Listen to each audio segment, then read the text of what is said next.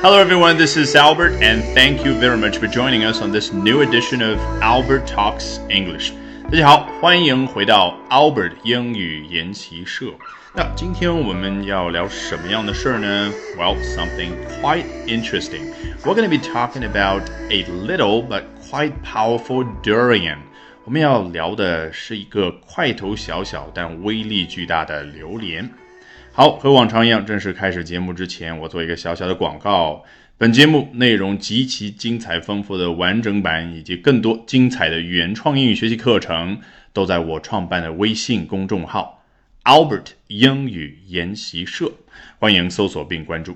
好，今天我们首先来看一下 New York Daily News 纽约每日新闻报是怎么说的呢？Gas leak or durian？上来就提了一个很短的疑问句：A 还是 B 呢？Gas leak 啊，千万不要把它当成是一个动作，而是一个名词，就是煤气泄漏这件事。这个 leak 在这里。Is a noun，是一个名词。好，第二个选项 durian 榴莲，那就是东南亚的一种热带水果啊。去马来西亚这样的国家旅游过的人肯定都吃过，极其的臭，但是呢，很多人非常喜欢它鲜美的那种味道啊。当地也有一句话这样说的：smells like hell and tastes like heaven 啊，闻上去像是地狱，但是尝起来、吃起来呢，像是天堂。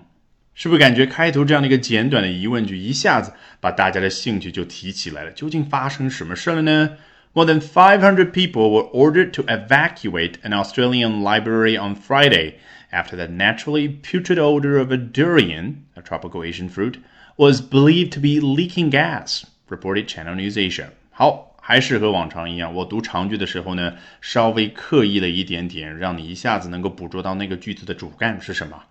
More than 500 people ordered to evacuate an Australian library on Friday。这句完整的部分，然后呢，after something happened 啊，在下面这件事发生之后，有了刚刚，也就是它放在开头的这样的一个结果。那有不少学员都留言说，after before 啊，我总是觉得很难啊，每次头脑里面都要去过一下两件事它时间上的先后顺序。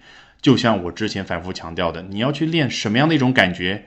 人家把最需要强调的那个结果放到了前面，那就是 more than five hundred people ordered to do something 啊，超过五百多个人被命令去做某件事啊。什么时间呢？On Friday，周五的时候。好，那究竟在此之前发生的是什么呢？那如果要交代，人家就会说 after。你头脑里面练习的时候对应的那个感觉，你看 after 一下子就跳到之前发生那件事儿，你要去完整的描述一下。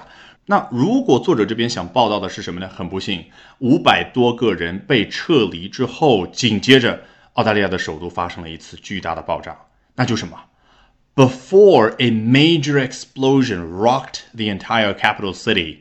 好，回到我们这里这句话啊，没有发生不幸的恐怖袭击，而是什么？在此之前，after the naturally putrid odor of a durian。was believed to be leaking gas，直接跳到后面，那交代的事情就很完整了。也就是说，一只榴莲它自然散发出来的那个味道呢，此前是被认为是另外一样东西，was believed to be something else. So what is this something else? It is leaking gas 啊，所谓的正在漏着的煤气啊，这个 gas。 在美国人的英语里面啊，其实是被玩坏的一个单词。记得我之前说过，gas 在美国可以表示什么？汽车用的汽油，也就是 gasoline。但这里呢，他说的可不是汽油，而是我们平常所说的煤气。那美国也好，澳大利亚也好，都和我们国内一样，煤气呢里面加了一样有味道的那个气体，目的就是提醒我们，一旦有煤气泄漏的时候，好要注意了。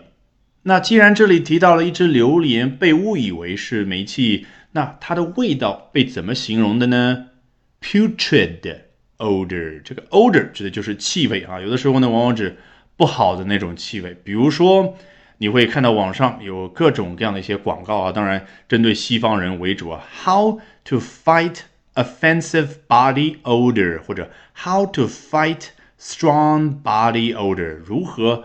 和强烈的体臭作战啊，body odor 有的时候被缩写为 bo，就是取他们两个单词的首字母。那其实很多西方人也完全同意这一点，那就是东亚人基本上是没有所谓的 bo body odor。